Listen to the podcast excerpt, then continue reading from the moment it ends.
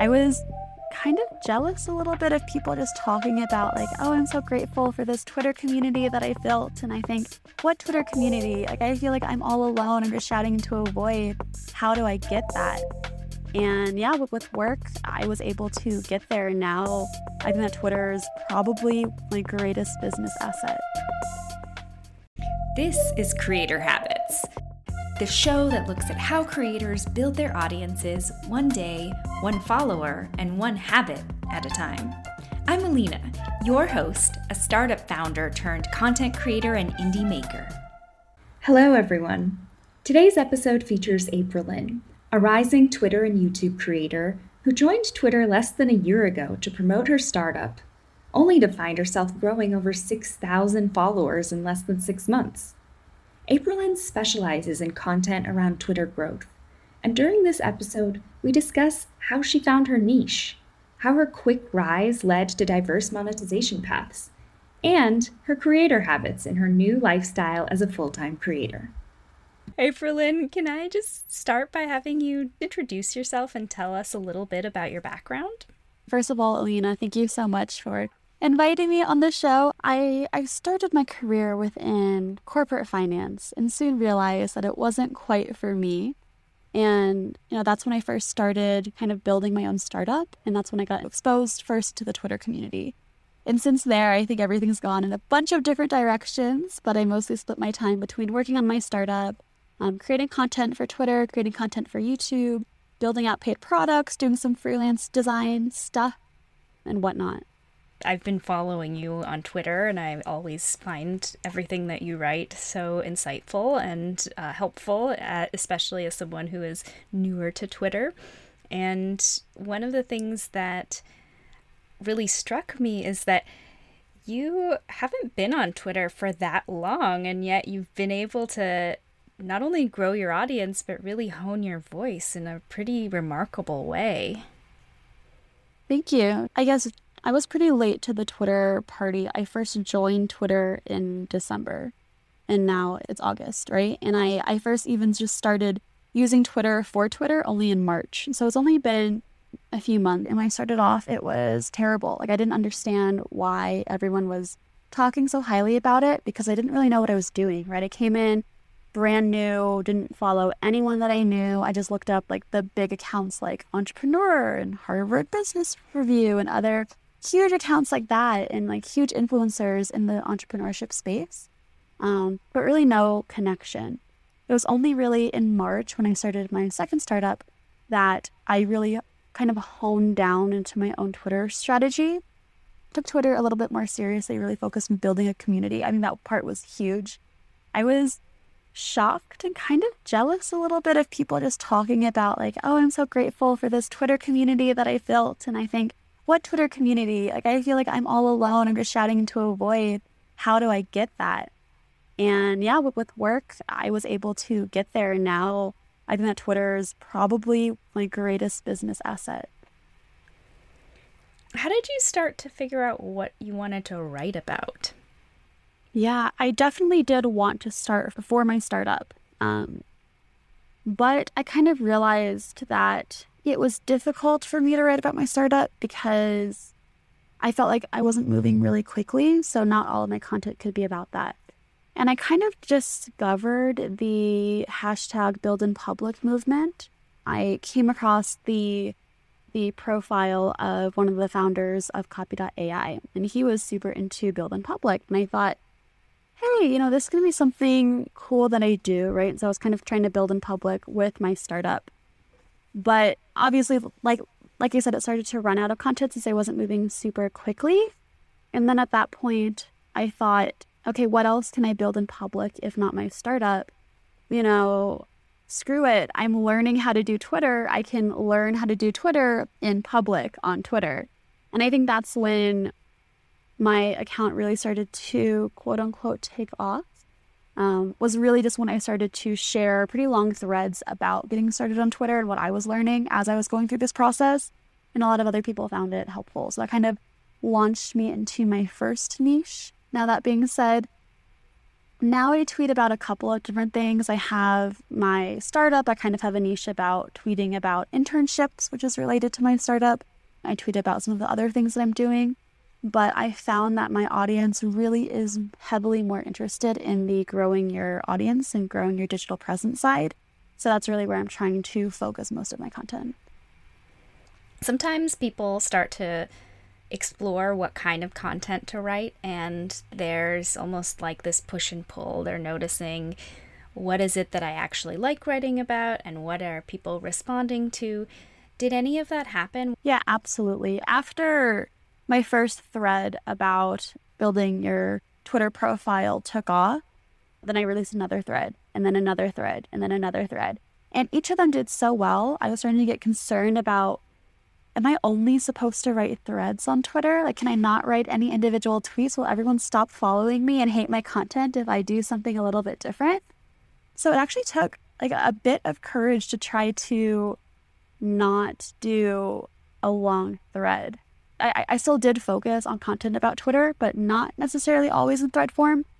And I found that when I did try to deviate from that, like when I first started to write some more content about how to do a user interview correctly because that's something that I was going through, it really tanked. Like those threads did not do very well because that did not really match a lot of my audience at the time. Now, I'd say at this point, my audience is a little bit bigger.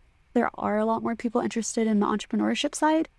And so, even though those are still not my best performing tweets by any means, I still do get more engagement on those than I used to.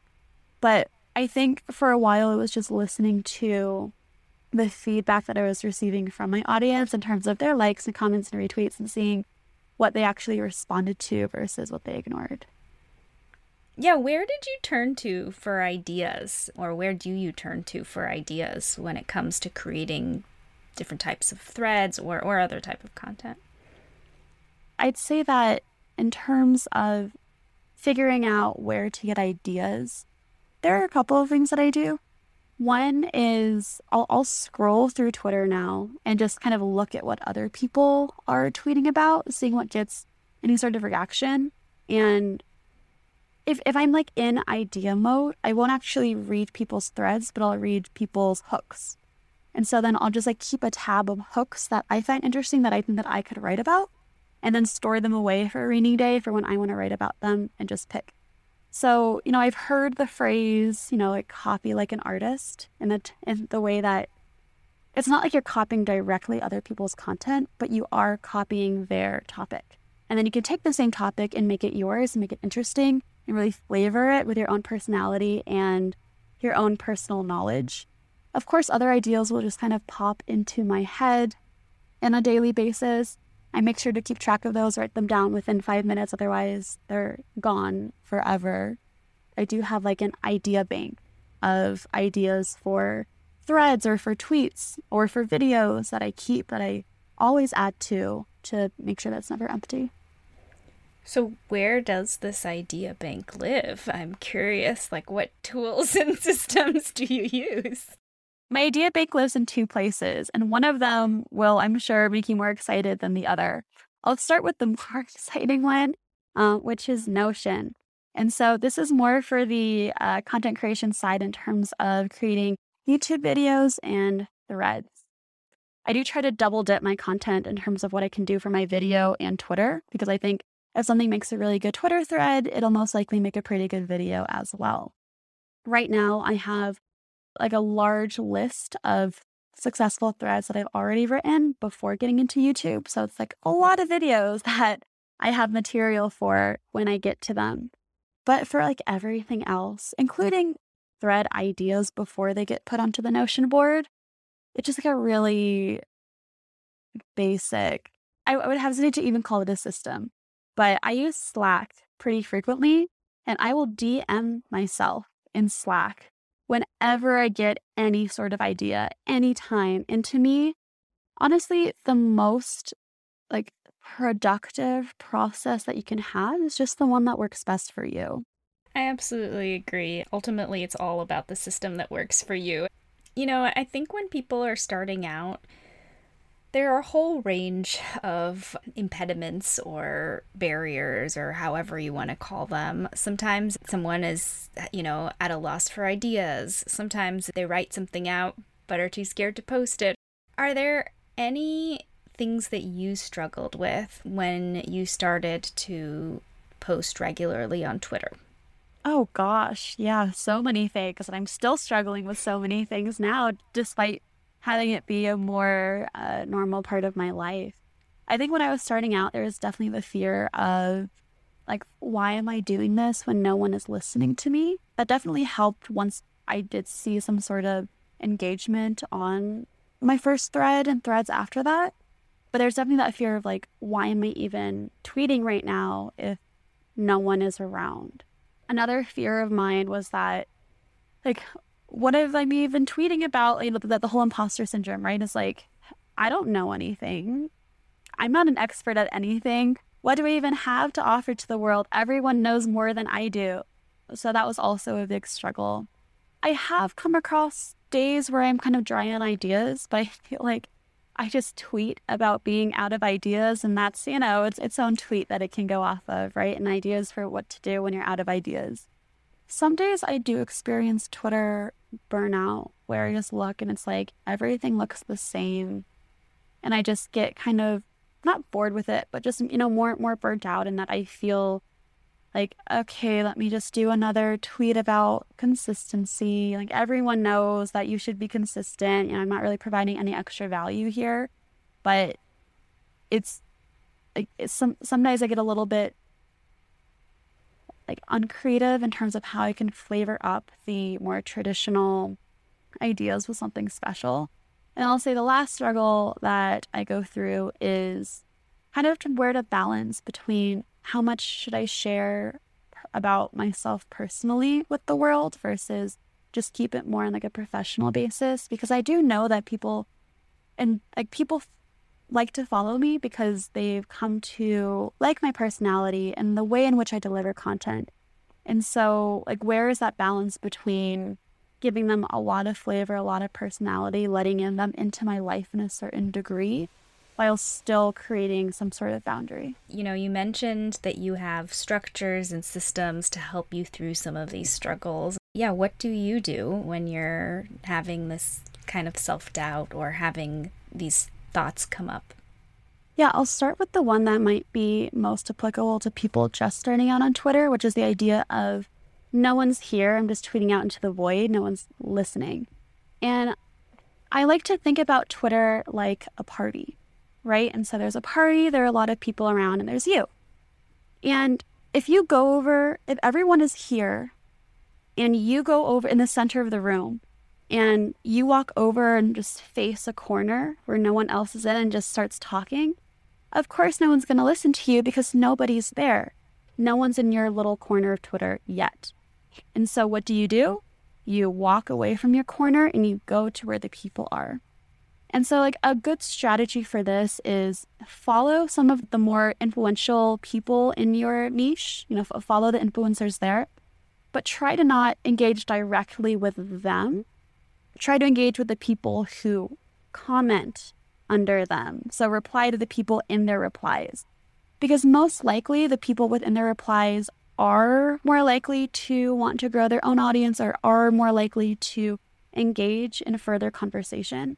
And so once you start to get out there and add meaningfully to the conversations that are already happening on Twitter, that's how you start getting more profile clicks. And that's how you start to bring more people over into your own corner of Twitter. It can take a lot of time to both engage new communities of people and, you know, work on content. How do you fit this into your day? Yeah.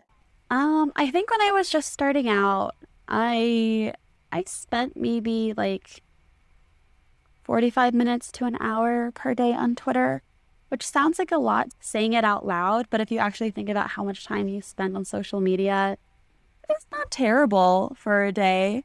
And as cheesy as it is, you know, consistency does compound. So you don't, it's much better to do, you know, 30 minutes per day every day than just like crank out four hours on one day. I think when it became more of like a a social aspect and getting to catch up with friends as opposed to a chore, then it became a lot easier to spend more time there and feel more productive as I was spending time there. I just burn two hours on Twitter just scrolling, I'm going to feel like a potato. But if I'm on Twitter, I'm contributing, I'm catching up on what other people are doing and engaging meaningfully with them.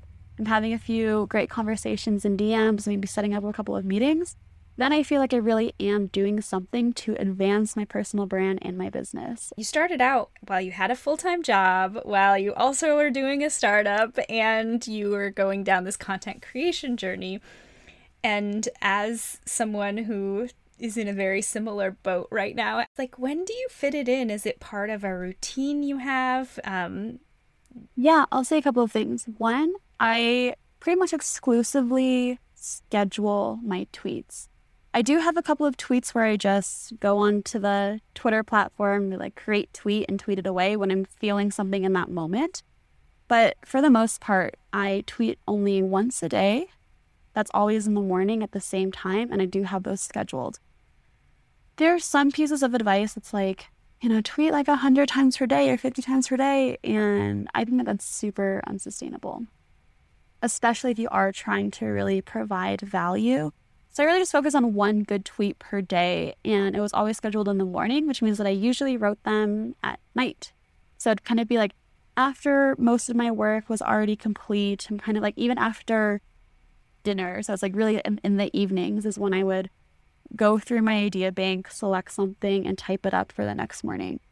And then whenever the tweet was posted, I would consistently check in on it for the next hour or two in little batches to make sure that I'm replying to everyone. I think it's important, especially when you're just starting out and you can still reply to everyone. I still try to reply to everyone at the scale that I'm at. It, it just really helps connect more with your audience. I love that. Twitter seems like it opened you up to exploring other platforms, in this case, YouTube. Can you talk a little bit about what motivated you to start on YouTube and, yeah, how you see that as an extension? Yeah, I'd say I kind of got motivated to start on YouTube when other people were telling which were telling me, "Hey, you should do YouTube," or "Hey, you should do TikTok," and I don't think I'm like cool enough to do TikTok at this point, but I thought, you know, YouTube might be interesting. I had never done video content before. And I think, especially as a woman, too, something that I was a little bit more afraid of in terms of like putting my image and my face and my body out there on display for the world to see via YouTube videos. Versus on Twitter, I feel pretty safe behind just an avatar and just my words. But I think as I looked into t- YouTube a little bit more seriously when I was thinking about quitting my job and and kind of creating full time. I knew that as great as Twitter is and as great as the audience that I have on Twitter is, it's really difficult to monetize on just Twitter. Versus on something like YouTube, once you do reach the monetization threshold, you are earning something on every single view on every single video. So I thought, you know, just from at least a financial standpoint, if I'm already creating content on Twitter, I felt like I could reuse a lot of that same thread content that I've been doing on YouTube and potentially have that way to be like a more rich form of uh, of content and people binge YouTube videos all the time and go down rabbit holes. So I thought that it did feel like a pretty natural progression, kind of staying within the same niche, but moving more content into a platform that does have more of a possibility for monetization. It's interesting that you talk about monetization. One thing I noticed is that you also started monetizing Twitter in, in relationship to the service of making people's banners. How did you even come up with that, and how have you been thinking about monetization more broadly? Yeah. For reference, I do like personalized Twitter banners that I design and I charge for. And it first came about when I did my own Twitter banner. My old Twitter banner was pretty simple. It did have some more details on it that people loved. And then I saw like a, a long stream of people kind of copying that format. After I started seeing a lot of the same type of Twitter banner, I really wanted to do something that would stand out and make my profile more unique. So I took to Figma and I just spent a pretty long time designing one of my own that was more of a landscape. Um, and I made an announcement that my banner had changed, and one of my Twitter followers DM'd me and he said, I could not stop thinking about your banner. I want one. I will pay you. Like, how much can I pay you for you to make me one like this? And I had no idea, like, at all. I think the first thing that I asked for was like fifty dollars, and he said, "No, that that's that's that that's way too cheap. Like, ask ask for more." I made his, and he shared it, and he loved it, and I think more people started DMing me asking me if I could make one for them. So at some point, I figured, you know what, might as well just make this official, put up a Gumroad page for it. And I've been doing more and more and steadily raising my prices. I'm at $250 per banner at this point. So, pretty large increase from that very first one. It works really well with my niche of growing your digital presence because Twitter banner is part of everyone's digital presence who is on Twitter. And I've become kind of known as the Twitter banner girl. I love that. You recently announced that you finally left your day job. Obviously, you have Tenderfoot, your startup, and you have been growing out your presence both on Twitter and YouTube, monetizing in preliminary ways. And I'm kind of curious, like, where do you see yourself going, especially as a creator? Like, where, what's your kind of goal or what's your end game? Yeah, well, I'll say when I quit my job, I gave myself one year to kind of figure it out in terms of after one year, I need to be able to see a much clearer path on either I'm profitable at that point or can see a clear path to being profitable enough to sustain myself. Otherwise, I'm going to have to find another job because I need money. Um, so I guess I have a couple of goals for this one year. First of all, is to continue developing my Twitter audience. I wouldn't say I have a direct number for that because it's not just about follower count, it's also about engagement, right? And so I'm, I am focusing on both of those metrics. I do definitely want to monetize my YouTube channel by the end of the year. When I say end of the year, I mean August of next year.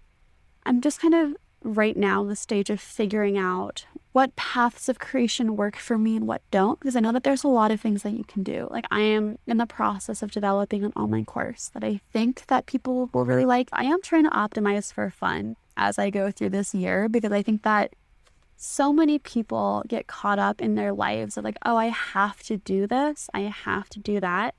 And I want to approach this year with like, oh, I get to do this and I get to do that and feel really energized by what I'm doing because that's, at least to me, um, the most exciting and most fun way to be able to live your life. So, in terms of what's next and, and how we can follow you or how we could support your journey, can you speak to that a little bit?